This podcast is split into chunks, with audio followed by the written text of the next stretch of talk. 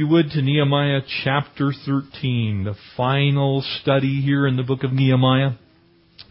Next week we take off and we head towards uh, the book of Hosea, which I'll give you a little a little hint. Uh, the book of Hosea will take us back in time almost four hundred years, and so uh, we're going to be heading backwards uh, as we go to the chronologically backwards anyway, as we go to Uh, go off to the book of Hosea, and as we begin a, a series of studies that will be in the Minor Prophets. And so uh, tonight, dedication to Reformation, and as we finish this final study last week, we saw that profession that we have of Christ leads us to repentance, confession, which leads us to possession, in other words, attaining those things uh, that God has for us in our lives, and to sanctification, that's to becoming more saintly or more Christ-like. Uh, which eventually gives us those gifts, that possession that we have in Christ, which leads to our perfection. And so we're working now towards that perfection that we have in Christ. And so as we're gathered in this place, as you spend your time uh, in the Word, as you pray, as you fellowship, all those types of things, uh, as you understand the Word and take it into your heart, um, you're working towards perfection. But there's something that, that seems to be happening in most everyone's life, that from time to time uh, we make promises to God. Remember the solemn covenant that was made just two chapters ago, and how the people promised, oh, we'll never do this, we're going to do that, we're going to stand absolutely rightly and correct for the Lord in all that we say and all that we do. And then ultimately we're going to find out tonight that after they made that solemn oath, as they made that promise, Uh, Nehemiah is going to leave the city of Jerusalem. He's going to take some time and go back, because remember what he promised Artaxerxes. He says, I'll come back to Babylon. You let me go. My word is true. I want to honor my God, and so I'll come back. And he does that. Chapter thirteen, we find out that while Nehemiah is gone, uh, guess what happens in Jerusalem? The people turn right back to the very things that they've already been delivered from. And that is an unfortunate pattern in Christendom as well. And so this Reformation, that, and, and we need to see it this way. There are times in our lives when we need to simply take stock of where we are, what we're doing, why we're doing it, look at what God's Word says, pray, seek the counsel of godly people, and then change what needs to be changed. That's called Reformation. You've got something that is, and you want to turn it into something that it should be, you reform what you have. And and reformation is, is a step that I think too often we forget, because here's what happens to a lot of people. They've been walking with the Lord. Maybe they spend a time in the wilderness, a time in the desert, and all of a sudden they're going headlong the other direction. Praise God that if we confess, He is faithful and just to forgive and to cleanse. Amen? And once you do that, once you say, Lord, I'm sorry, I went the wrong way, then you need to change what you've been doing. That's the process of reformation. Because if you are just listening and not obeying, if you look at the world and for the sake of comfort and for compromise and convenience, you change what you know should be true in your life, you've actually been reformed by the world is what's happened. You're not any longer being transformed by the renewing of your mind. You're actually conforming to the world. And that's a reformation the wrong way. We want to be reformed the right way. And so tonight, a dedication to this reformation process. And Nehemiah is going to get in their face a little bit tonight. One of the very few chapters where you, you can look at it and go, man, that was that was kind of harsh, a little strong. But it's always good if you happen to be that person that's wayward, and sometimes you just need a slap in the head. Amen? You just kind of need a little, like, not I should have had a V eight. It's your knucklehead. What are you doing? Let's pray.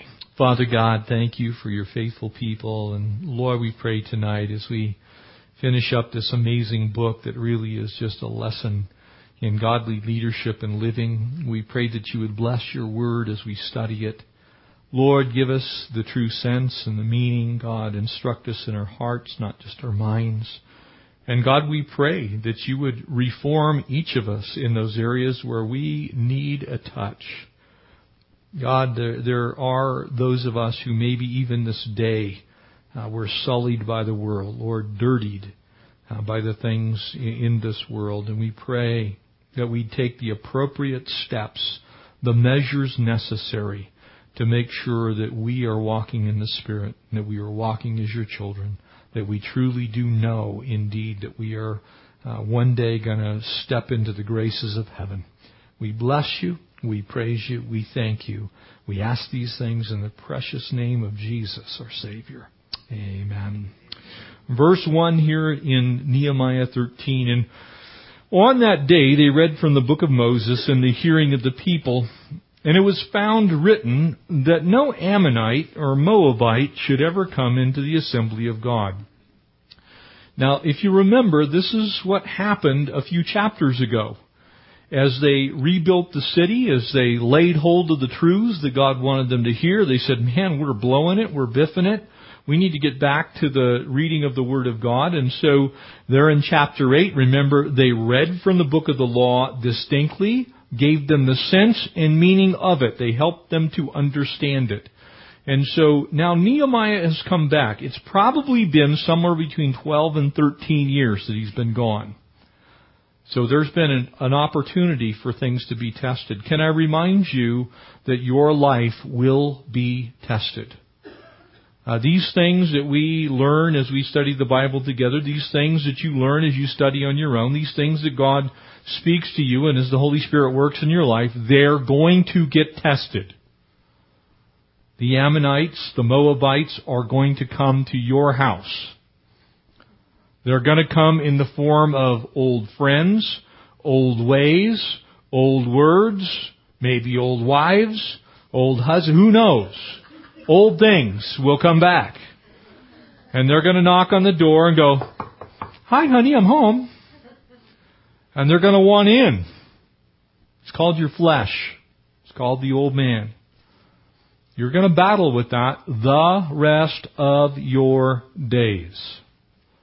As long as you take breath on this earth, praise God, we have victory in Christ Jesus. Amen? Amen? So we don't have to struggle endlessly. We can have victory. We can walk in that victory. But make no mistake, it's going to get tested. It's not just going to be a breeze. You're not just going to wake up every morning, there's going to be like a Jesus bubble around you. And nothing ever gets in. You know, sometimes people think when they first accept Christ that all of a sudden they're immune to sin. They're immune to temptation. They're immune to the carnality of the world. They're immune to the world itself, that they, they kind of, you know, they have a force field. It's not true. Now, you have the weapons necessary to fight the fight, but you wouldn't be encouraged in Ephesians chapter six uh, the way you are. Finally, my brethren in the Lord, uh, be strong in the power of His might and take up the whole armor of God if you weren't going to get shot at. You're going to get shot at. And in this case, the people got shot at, and they started saying, well, well, don't shoot at me. I don't want to get shot, so we'll just join you. And a lot of people fall back into sin that they've been delivered from because they don't want to fight. Family of God, you must fight. If you don't fight, you won't win. You, you'll not be a victorious Christian unless you're willing to battle. You have to battle.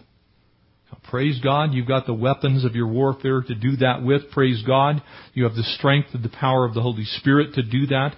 Praise the Lord that God Himself in those moments of weakness will be your strength for you.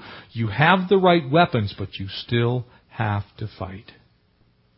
That's the story of chapter thirteen. And they needed some serious reformations to occur in their lives. And we're going to look at them as we go through this chapter tonight. And so it goes on to say, because they had not met the children of Israel with bread and water, but hired Balaam against them to curse them, however, God turned the curse into a blessing. So you remember the story of Balaam, and Balaam is hired, in essence, instead of to bless the children of Israel, to curse them. And that, that he came from the, the Ammonites, the Moabites. They had hired him. He was one of them. And so what we're seeing here is those old enemies don't die easy. They still hang around. Don't forget that those old enemies that you have, and I'm not talking about people, I'm talking about the real enemy, what Scripture tells us there in Ephesians six, that we don't wrestle against flesh and blood. We wrestle against principalities, powers, the rulers of the darkness of this age. You're wrestling against spiritual warfare is what's going on. You're going to you're going to see that throughout your life, and those old enemies are going to come back. That old issue with drugs, it's going to be there. That old issue with alcohol, going to be there. That old issue with relationship, going to be there. The enemy knows exactly what to throw at you and when to throw it at you to make it effective and attractive. So I've shared with you, I'm not a huge fan of Facebook. The reason I'm not a huge fan of Facebook is because I've seen marriages destroyed by Facebook. I'm not a huge fan of MySpace, which has kind of kind of gone by the wayside. I'm not a huge fan of social media, period, for the simple reason that it's a good place for the old enemies to hang out. And if you're on there, and we're going to have probably have a, a church Facebook page, so I'm not anti completely these things, but you better be aware that that is absolutely a tool that the enemy can use to drag you right back to that place that you've already been delivered from.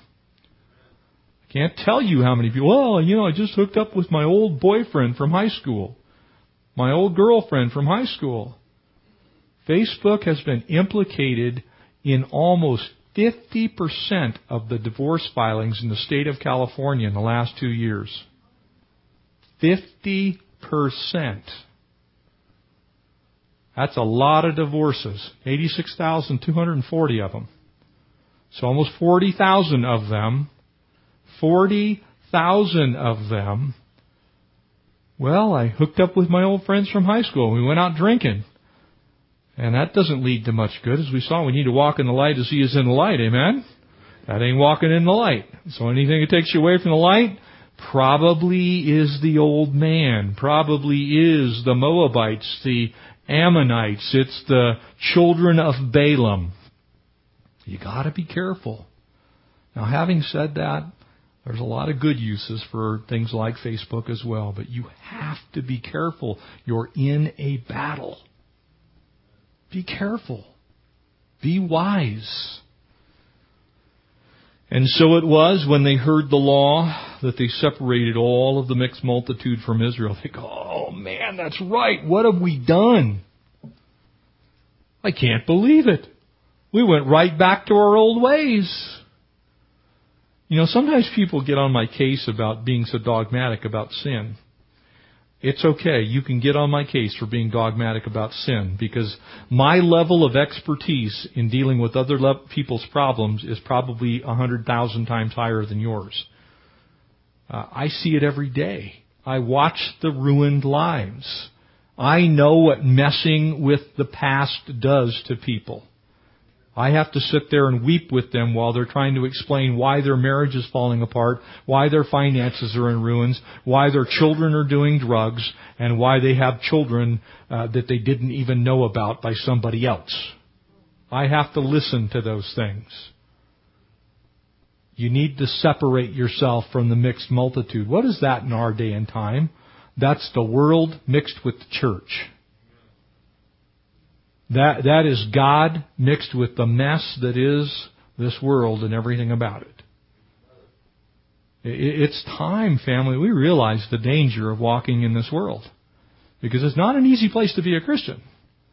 And any of you that have walked with the Lord for more than a week probably understand that. The enemy's out there going, can I come in now? I want to come in now. I would like to come in.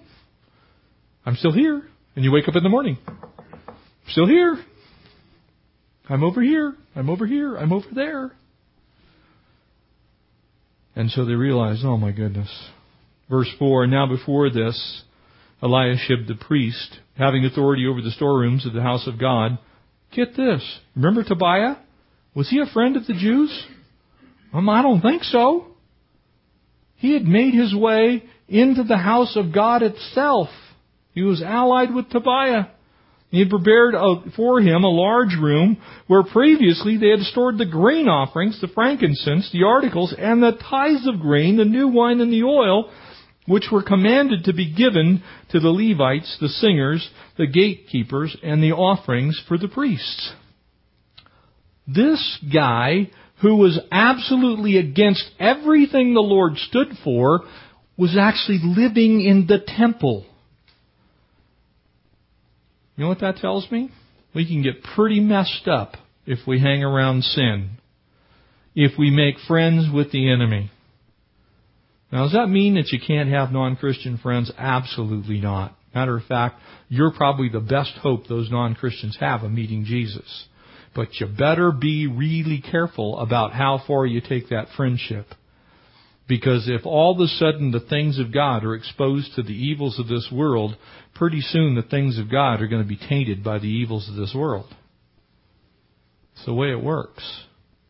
And make no mistake, the enemy does not play fair. The enemy doesn't care if your life is ruined. You'll never hear that. Oh, you know, you look just like you did in high school.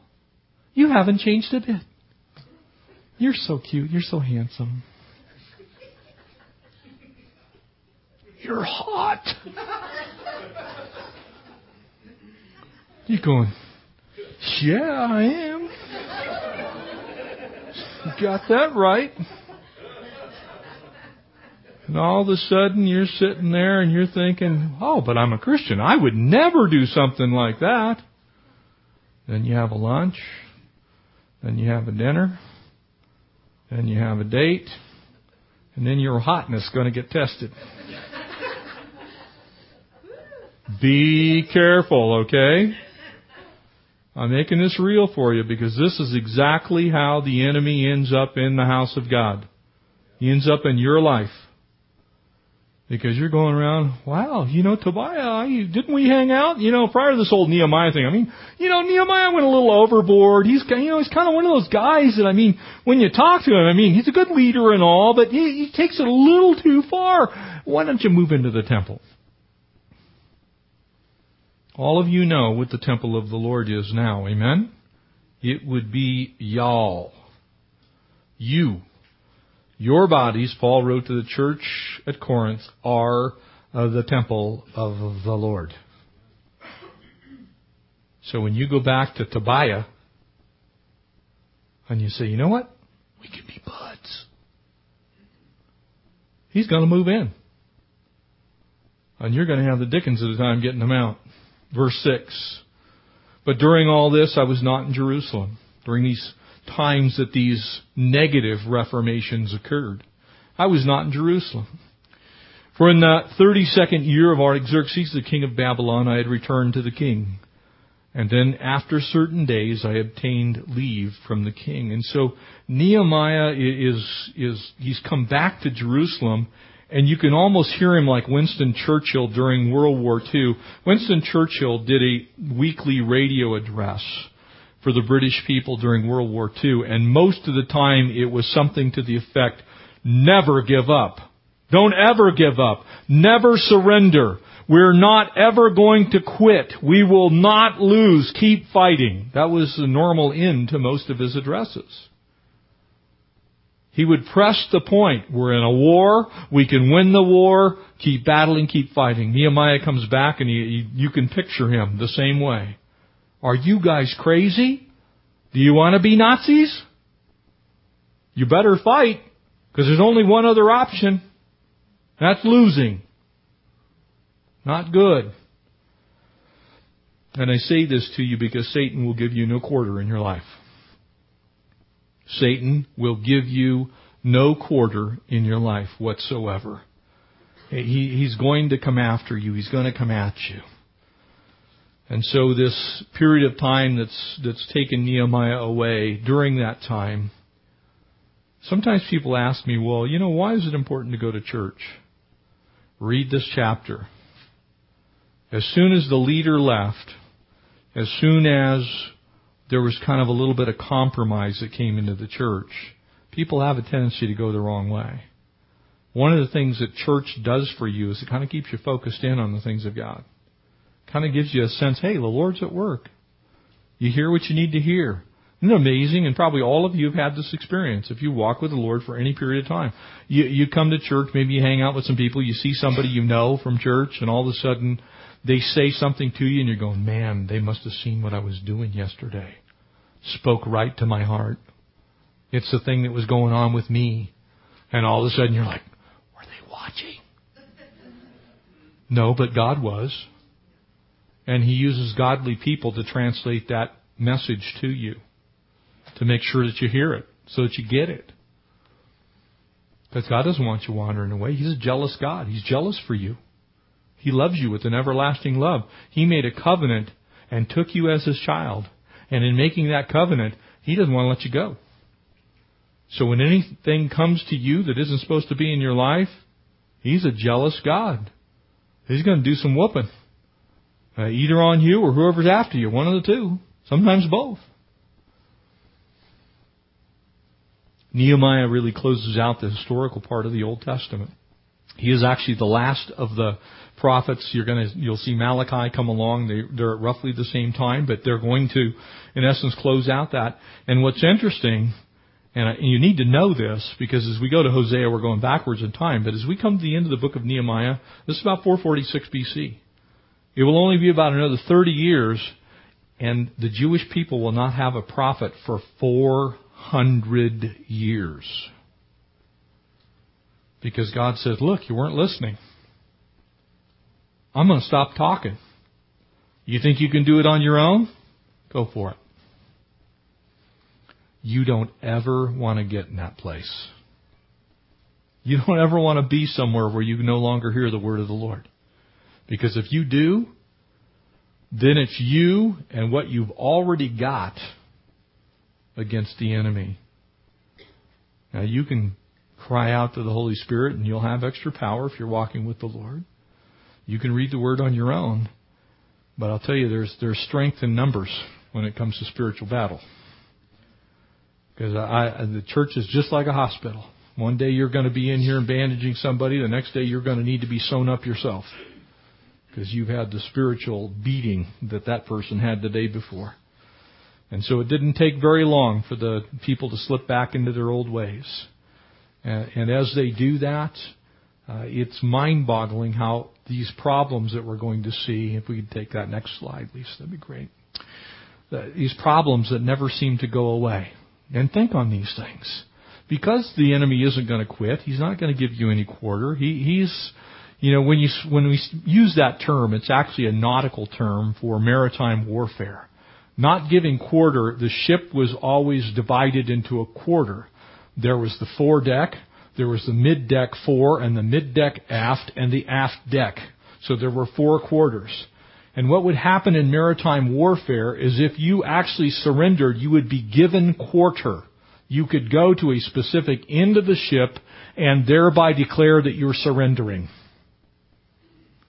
You get the picture?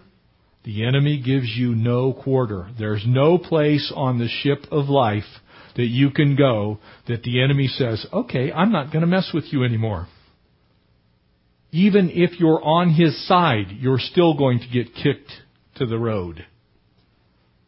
The enemy hates you. He wants to destroy you. And so even if you think you're surrendering, you're not surrendering. You're still in his sights. The same sins that ruined the national life before in their captivity had attacked again and again and again and again. And I want you to notice these things. Pick up now. Uh, really, it comes from verses one through three, and I don't want to belabor this. They read from the book of the law again, didn't they? Didn't they already do that? Isn't it crazy how you can hear the word of the Lord? And just as Paul said, like viewing yourself in the mirror, turn right around and forget what manner of person you are. And all of a sudden you're going, how did I get here? You need to get it. You need to pack it away. That's why David said, Thy word, O Lord, have I hid in my heart so that I might not sin against you. If you want to have that strength, you need to get it. You need to be not just a hearer, you need to be a doer of the Word of God. Don't test God's ability to communicate to you. I have been guilty of that at times in my life. You know, kind of pushing the envelope a little bit. I've already heard it. I know the truth. But I'm kind of like, well, maybe he doesn't mean that. Maybe he really won't do that. Maybe I'll be the one example of someone who can actually get away with that behavior, and I'm going to be fine. And all of a sudden, it's worse for you the second time than it was the first. And it's worse still the third than it was the second, and so on and so forth. Get it. These guys did not get it the first time. They'd already, think of this. How many years were they in captivity? Seven zero. Seventy of them.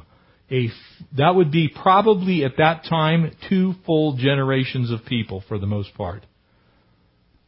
I don't know if you know this or not. Until the turn of the last century, not into the twenty-first, but into the twentieth. In other words, in nineteen hundred, the average life expectancy in the United States of America was forty-seven.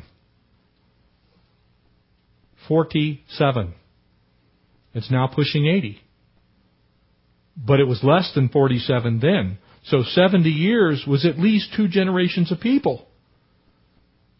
And in those two generations, they didn't get any smarter. They were still dumb as rocks when it came to the things of God. They'd heard it. They didn't believe it. As we're going to see in the book of Hosea, it is the story of the idiotic kings that Israel had. The northern king of Ephraim was ruled by moron after moron, literally. It's like, oh, well, we'll keep doing that and see if we get a different result. They were literally insane. They were despots. And they, okay, well, we'll have your son. Even though you were terrible, we'll just take your son. Family of God. When God speaks, He means what He says. We need to hear it and do it. These guys didn't get it. Second thing, they had compromised their integrity. Notice there in verses four and five what it says. Prior to this, Eliashib the priest was appointed over the chambers of the house of God. He'd been related to Tobiah. And he went right back to those old relations. He compromised himself. He's a priest in the temple. He's got no business having some guy that was one of the chief architects of the plan to destroy the city of God. Setting up house. That's why when I was teaching on Sunday, I'm sitting there, I'm thinking of all these analogies. I could have just thrown one after another. Like we think we're going to escape. We've already been delivered from something once. And, and family of God, you, you, you compromise your integrity whenever you return to the vomit. Whenever you dredge up that old stuff you've already been delivered from, you compromise your integrity. Don't forget that. Now notice how Nehemiah responds to these first two things. He takes decisive action. Verse seven, and I came to Jerusalem and discovered the evil that Eliashib had done for Tobiah in preparing a room for him in the courts of the house of God. And it grieved me bitterly. You see, righteous people see things correctly. He's looking, he's going, what are you doing? Why are you bringing that into God's house? I got asked the question, you know, if we ever had somebody that came in that was drunk, would we let him stay in the church? I said, no, not if we know he's drunk. Why? Or she's drunk. Why? Not because we hate them. It pollutes the house of God. You go get cleaned up. Come on back. But don't bring your filth here. Don't bring your garbage here. And if you brought garbage with you, you keep your garbage to yourself. Pray over your garbage. Nehemiah takes decisive action. And therefore, I threw all the household goods of Tobiah out of the room. Can you imagine? Here, here's what he does. He says, you? Are you kidding me? Not in this lifetime. As long as I'm alive, this isn't where you're living. He grabs his stuff, hucks it out into the street. And then I commanded them to cleanse the rooms. It wasn't bad enough that he was there, but he was literally defiling the house of God. Cleansed the rooms and brought back into them the articles of the house of God. They'd actually taken God's things out of God's house and put in the garbage at Tobiah. That's why when somebody comes and they say, well, you know, I want to do this or I want to do that. Well, if you can't validate it by God's word, then you're probably not going to get to do it in this church. God's house. We do God's things God's way. And he took decisive action because it had been defiled. Brought back in there the articles of God, the grain offering, the frankincense. A fourth thing. Notice what happens to them. They needed serious church reform. And I want to just stop for a moment. We have a privilege that I think we sometimes take a bit too far. This is God's house. We need to make sure that we treat it as God's house. Now, I don't particularly care if you got sorrels. I happen to have flip-flops on tonight. But I did trim my toenails just so that you guys wouldn't. It's God's house. We want to make sure that we're honoring God in God's house. That doesn't mean you have to wear a tie, but it means you honor God's in God's house. And we do that where our heart's at, amen? So we need to honor the Lord in His house. I also realize that the portions for the Levites, it says in verse ten, had not been given to them. For each of the Levites and the singers that, who did the work had gone back into the field. In other words, you brought in the world, you'd kicked out God out of His own house, and now all of a sudden the things that were supposed to be happening in God's house weren't happening there. And, and I want to take just a moment and say that's why we need to keep the first thing first here in the church. There are a lot of good causes. Okay, I hope we find a cure for AIDS. But this is not the place that we try and find a cure for AIDS. I absolutely believe the church is supposed to be politically active in the sense that our values, the things that we know of God, need to make it into the voting booth. But that's not our primary purpose. I believe the things that we ought to be in the world should translate into action in the world, but our purpose is to preach the gospel of Christ, to equip the saints for the work of the ministry, and to raise up the next generation to continue the process. That's what the church is for. The church can get so caught up on doing other things, like putting in a bowling alley or putting in their own Starbucks in the lobby. And again, I'm not so much trying to be negative here as I am trying to say we need to keep first things first. And I wonder how many missionaries aren't in the field because churches have bowling alleys and churches have Starbucks. I wonder how many things that we're doing kind of at some level don't really win anyone to Christ. They sure don't build up the church, and they're not moving the next generation. We need to keep first things first. They needed reform in church. In this case, they had turned one of the houses of God, the things that were supposed to be in there were for temple worship, into a place of merchandising. We'll just, uh, you know, we'll make a few bucks here. It's not the primary mission of the church. Now, did I just preach against bake sales? No. Did I say you can't have a bookstore? Of course not. I'm not even totally opposed to having some type of an outreach or a coffee shop or a restaurant. I've been in lots of them in churches that love the Lord. But you got to keep first things first. There are churches that get so far skewed that way that they stop doing the thing they're supposed to do. In this case, they'd gone all the way the other way. We need to be careful. And so I contended with the rulers and said, why is the house of God forsaken? You got a nice room over here filled up with Tobiah stuff. And I gathered them together and set them in their place. That is a euphemism for I gave them a tongue lashing. I let them have it. I put them, what are you doing? Have you lost it? And then all of Judah brought the tithe of grain, the new wine, and the oil into the storehouse, and I appointed as treasurers over the storehouse Shemaliah, uh, the priest, and Zadok the scribe of the Levites, and Petadiah, they sat were next to him, and Hanan the son of Zaccur, and the son of Mattaniah. Remember him, he was the leader of the prayer team, amen? Takes the leader of the prayer team and says, you need to get these guys in there and teach them how to worship the Lord. And they were considered faithful. That is the primary necessary ingredient to anyone who wants to be in ministry, by the way. It's what the pastoral epistles say. He who desires the office of bishop must first be faithful. Because if you're not faithful, Nothing else is ultimately going to matter. And I've seen I've seen pastors, unfortunately, that are unfaithful shepherds. They're they're there when things are good. They're gone when things are bad. Got to be faithful. You want faithful people. And they were considered faithful, and their task was to distribute to their brethren. Remember me, O God, concerning this, and do not wipe out my good deeds that I've done in the house of God, for it's for the services. You, you, you see, he said, you know, guys, let's make sure uh, that we're doing what you want, God. Not what we want, what you want. It's the same thing that Jesus said, by the way, in John chapter six. I haven't come to do my own will, but to do the will of him who sent me. It's all Nehemiah wanted. I just want to be faithful to the calling that God's placed in my life. It's an absolute necessity.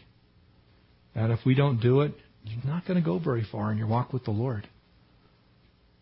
You, you may even have to question whether you actually know the Lord or not. Verse fifteen, and in those days, they also needed worship reform. What they had done is there wasn't any time set aside for God. You know, it's interesting to me how many people can make an excuse for all the things and make time for all the things, the other things, other than making it to the house of the Lord. I, I cannot tell you how many different things. Well, you know, I've got uh, ladies knitting tea on Wednesday nights. I've got this, I've got that. And I'm not saying that you need to be legalistic and if you miss a service or whatever, but is it a priority for you to have some time set aside for God? It needs to be a priority for you to set aside some time to meet with God, to study His Word, to pray, to be in fellowship. And people always give me the, well, we have house church. That's not church. Might be devotional, but it's not church. It can't even function as a church. It does not provide the same thing as church. You know why? Number one, there's zero accountability in your house church. There's accountability in the house of God. That's what's going on here. Nehemiah comes back and he goes, dude, I left you guys in charge. What in the world is going on here? This is not the Lord. It's important that we gather together. Because I know you, you know me, we can hold one another accountable. I would also like to think that in the house of the Lord, when you have somebody who's maybe spent two or three decades studying God's Word, might possibly be able to share a few things about it that you probably don't know. Another good reason to actually set some time aside to worship the Lord. Corporately, what we did is we actually worshiped the Lord. We set some time aside to draw near to God, to come into His presence. That doesn't happen with the T V on. You, you see, they needed some Sabbath reform. In other words, they needed to spend some time with the Lord. They had forsaken that. Basically, they had said, well, you know, a week from Thursday, we're going to have church. I think. Maybe.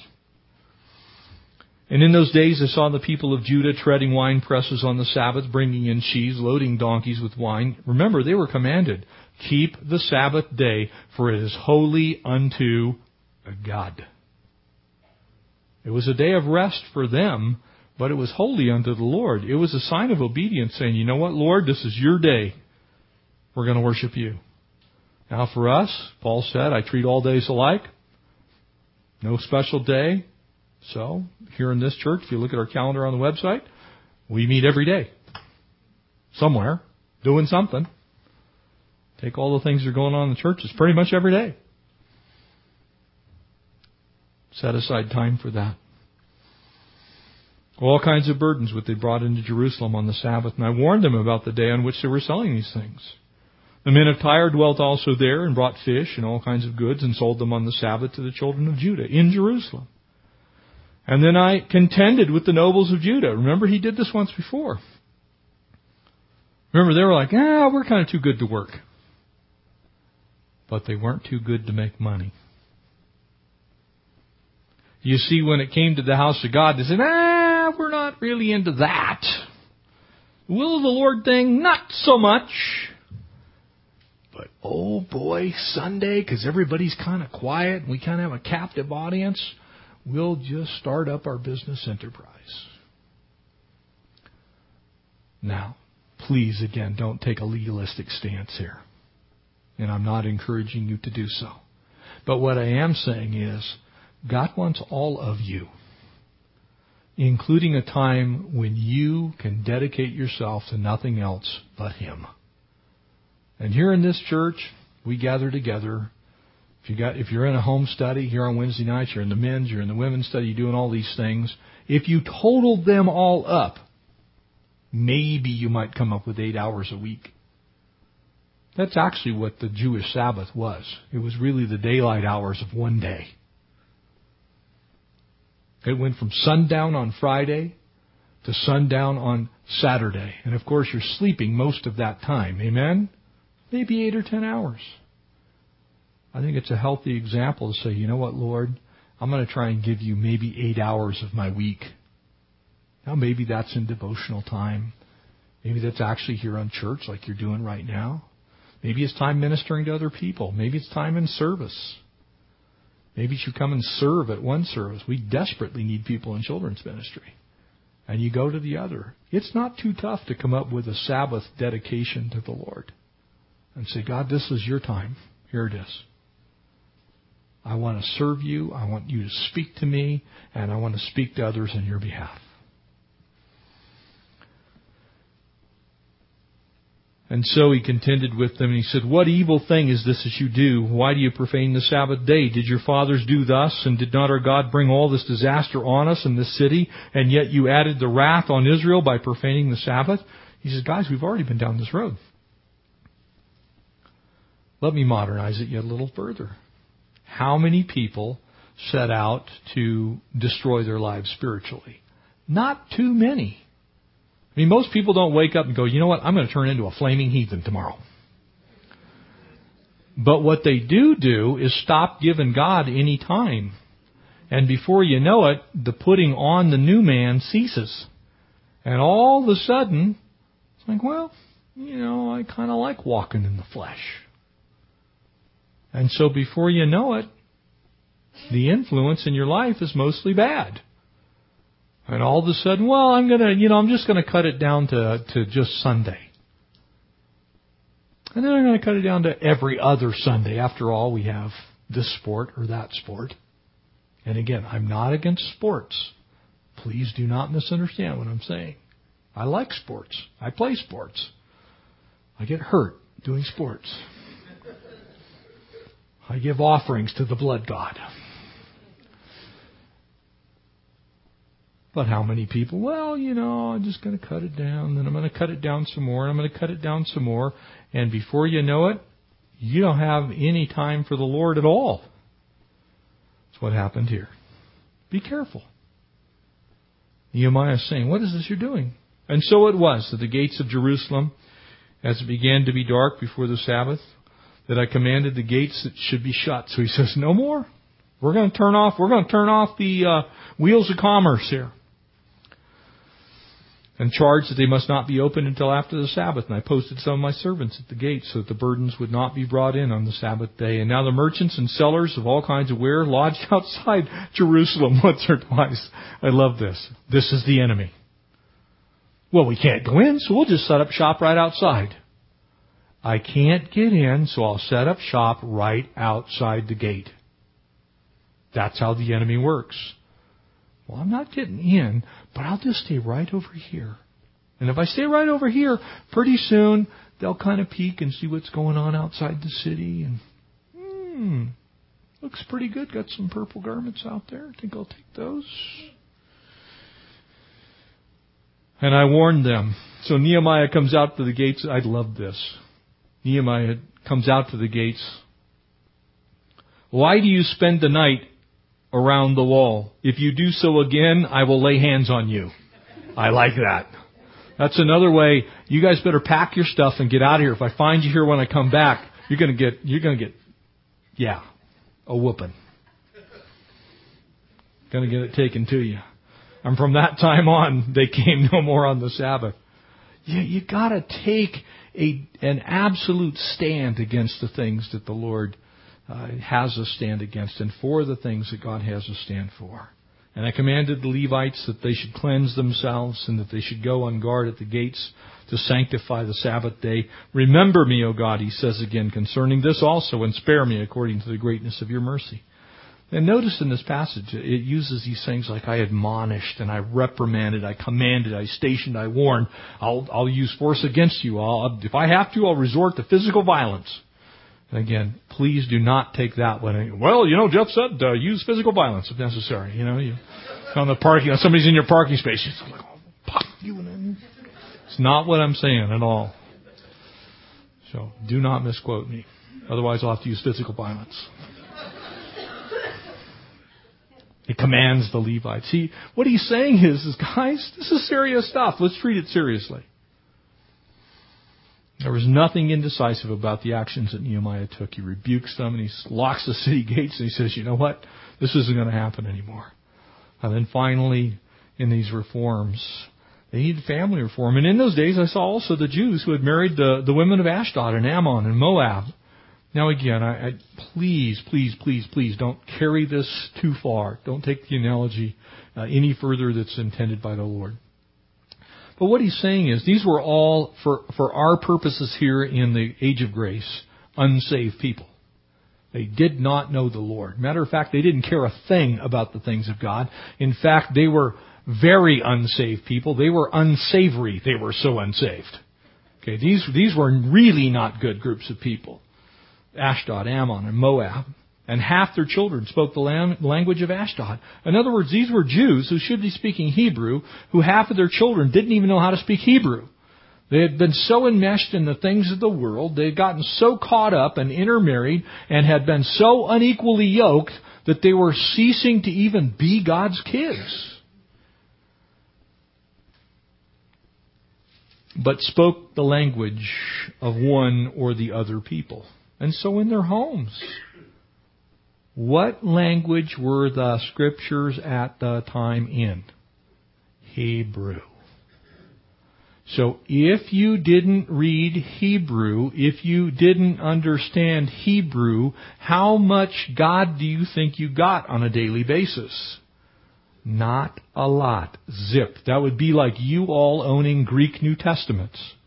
Probably one, not one person in here reads Koine Greek. And so if you picked up modern Greek and you, you sit, wow. So how long do you think you're going to sit there and read it? Not very. You're going, oh, that's nice. Kind of go on the shelf. So they had intermarried with people who don't love God. They had no relationship with God. They didn't want a relationship with God. And now they didn't even speak the language that would enable them to hear the word of the Lord when it was spoken. And so I contended with them and cursed them. And that word translated curse there in English is probably better translated, I spoke to them harshly. In other words, he didn't pronounce a curse on them. It was like, you knuckleheads, what are you doing? He was using language that was indicative of someone who was upset, is a good way to look at it. And then I struck some of them. He's like, and I pulled out their hair. Ow. Now, again, I am not saying we should revert back to these things, okay?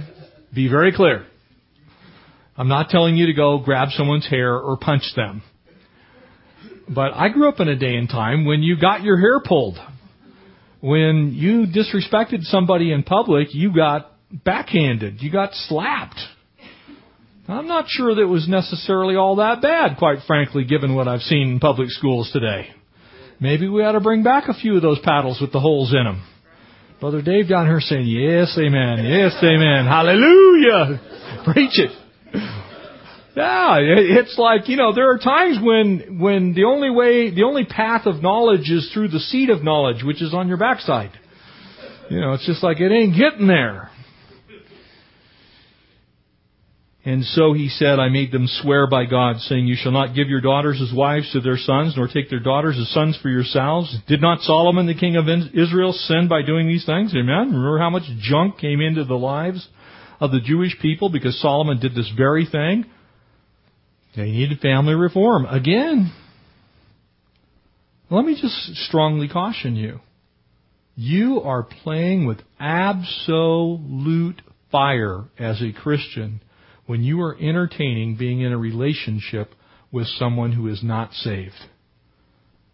You may be one of those few that somehow they come to Christ and you end up happily ever after. But I can tell you your percentages are stacked horribly against you. Horribly against you.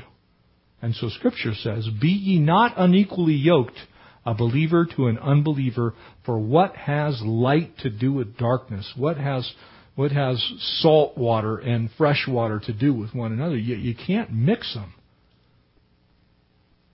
Be careful, because ultimately you're going to need to keep those wedding vows, and you may have to keep those wedding vows at great ex- great cost to yourself,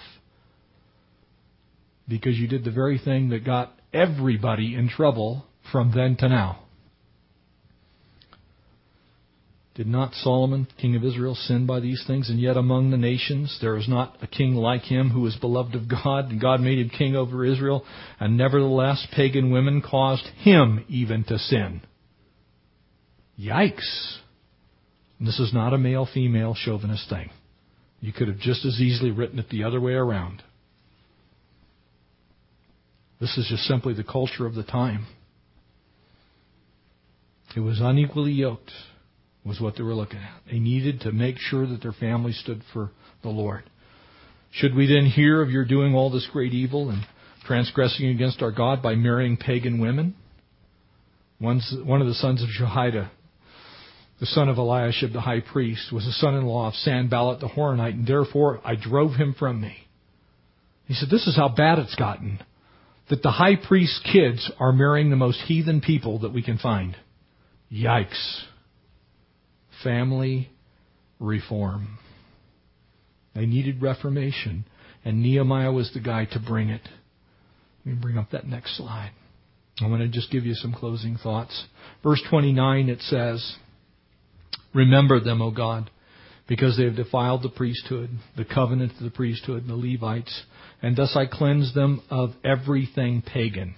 I cleanse them of how much? Everything pagan.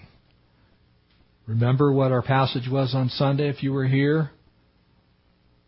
Do not be associated with the unfruitful works of darkness. Not even associated with. Cleansed of everything pagan is what he said. And I assign duties to the priests and the Levites, each to his service, to bring the wood offering, the first fruits, appointed at those times. Remember me, O God, for my good. And so some principles, some things that we can see in Nehemiah's life, and we can go through these very quickly. Nehemiah was obedient to God and his word. Amen? If God's word said it, Nehemiah did it. And if God's word said not to do it, Nehemiah didn't do it. It's pretty simple. I've been sharing these last few Sundays. It's not that tough. The question is, will we be obedient to the Word of God? It's not that it's vague. People always say, well, you know, the Bible's vague. It doesn't. Yes, no, yes, it actually is not vague. It's extremely explicit in most areas of life. You may not like what it says, but if God's Word says it, we do it. Nehemiah was obedient. A second thing, Nehemiah kept focused on the right issues. Don't think for a moment there weren't peripheral things that Nehemiah could have got involved in. You know, there were probably the poor people in the Hinnom Valley. And again, we have ministry to people who are less fortunate here. We do that. But it can't be the first thing. He made sure that he stayed focused on the right issues. And in this case, if the church loses its salt, how will it then be good for anything is another way to look at it. Isn't that what Jesus said? He said, look, guys, we need to remain as we are supposed to be, holy unto the Lord. Because if we lose that, then we look just like the world. He stayed focused on the right issues. A third thing, he was a man of prayer. Think about Nehemiah's prayer life. You've just heard him pray four times in this chapter. Again, we've seen him pray a total of nineteen times in this book. It's like, God, remember me. Help me with this. Do not hold this against them, God. He was a man of prayer. He knew that God had the answers. He wanted to hear what God had to say. He was bold in the presence of God. Nehemiah took bold action to implement the will of God. Look at these things in this chapter. He's like, oh, no, you don't. I'll slap you in the head and pull out your hair. You come back down here to this gate, I'll be out there personally. I'll give you the staff of correction myself.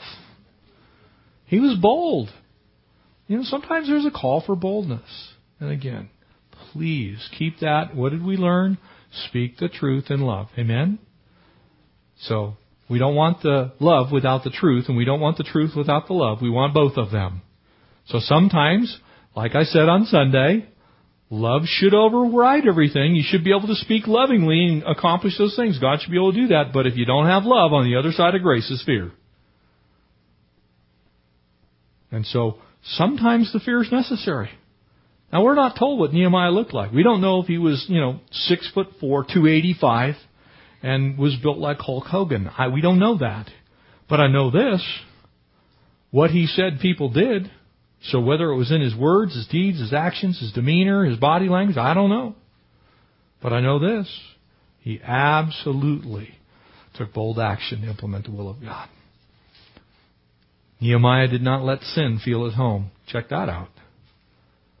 Does Satan feel welcome in your house? I hope not. You see, under Eliashib, Tobiah was welcome. The enemy was welcome. Don't let the enemy be welcome in your house. Don't, don't let him feel at home. You know, go through that video collection. Go through those magazines, those books. Maybe you got some stuff that really shouldn't be there. Does sin feel at home in your home? I hope not. The sixth thing, and it's really part of the first one.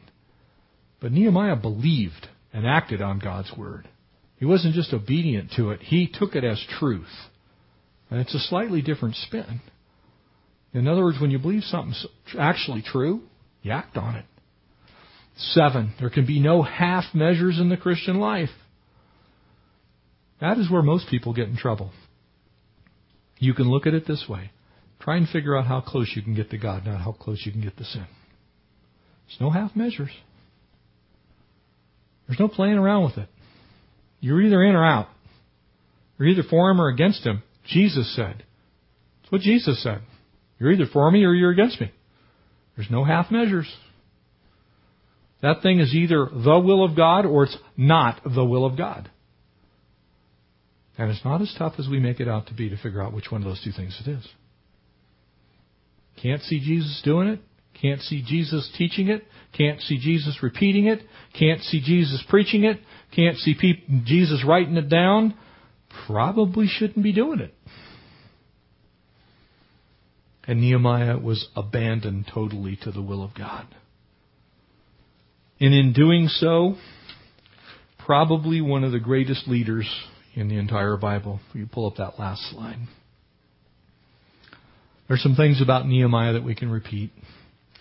He was respectful to his worldly masters. Many of you, if not most, have masters in the world who may not know the Lord. Nehemiah respected even the evil king Artaxerxes and went back and kept his word.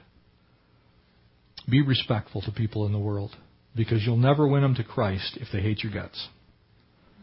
That's why when I pick on the Westboro Baptist Church, I do so because I know that they are not being used for the will of God. They are keeping people from coming to Christ by the insane antics that they undertake that are supposedly in the name of God. They are not in the name of God. I doubt seriously that any of them are actually saved. Be respectful. It's not respectful to protest military funerals. It's not respectful to, to call people racial slurs. It's not respectful to call people homophobic slurs. It is not, it is not good that the church would be associated with those things which then they can turn right around and go, see, that's why I don't want to become a Christian. Be respectful. Nehemiah had excellent administrative abilities. He knew what to do and how to do it. That's a lesson some of us need to learn. As I said, you get eighty-six thousand four hundred seconds every day. Make sure that you use them wisely. If you need to make more Post-it notes, I'll buy you your first pack. If you haven't figured out how to use Outlook, calendar contacts, any of those kind of things, come to my office. I'll show you. We can all afford to be better stewards of our time. Nehemiah knew how to encourage people. Man, we need that gift. Just to be able to encourage people. Notice what I did not put up there. Nehemiah knew how to make people feel good. He just got done yanking out somebody's hair and slapping them. You know, encouragement can be strong encouragement, too. We call that an admonition or an exhortation. It's like, dude, you're playing with fire. Do that. You keep doing that, you're going to die. Sometimes when I come home, Connie says, "Hola, Nacho." And I say, "Hola, Nachina." So, you know, it's just dude, do that. I don't, whatever you want to use, I don't care. Ma'am, Mister, Missus, it doesn't matter to me.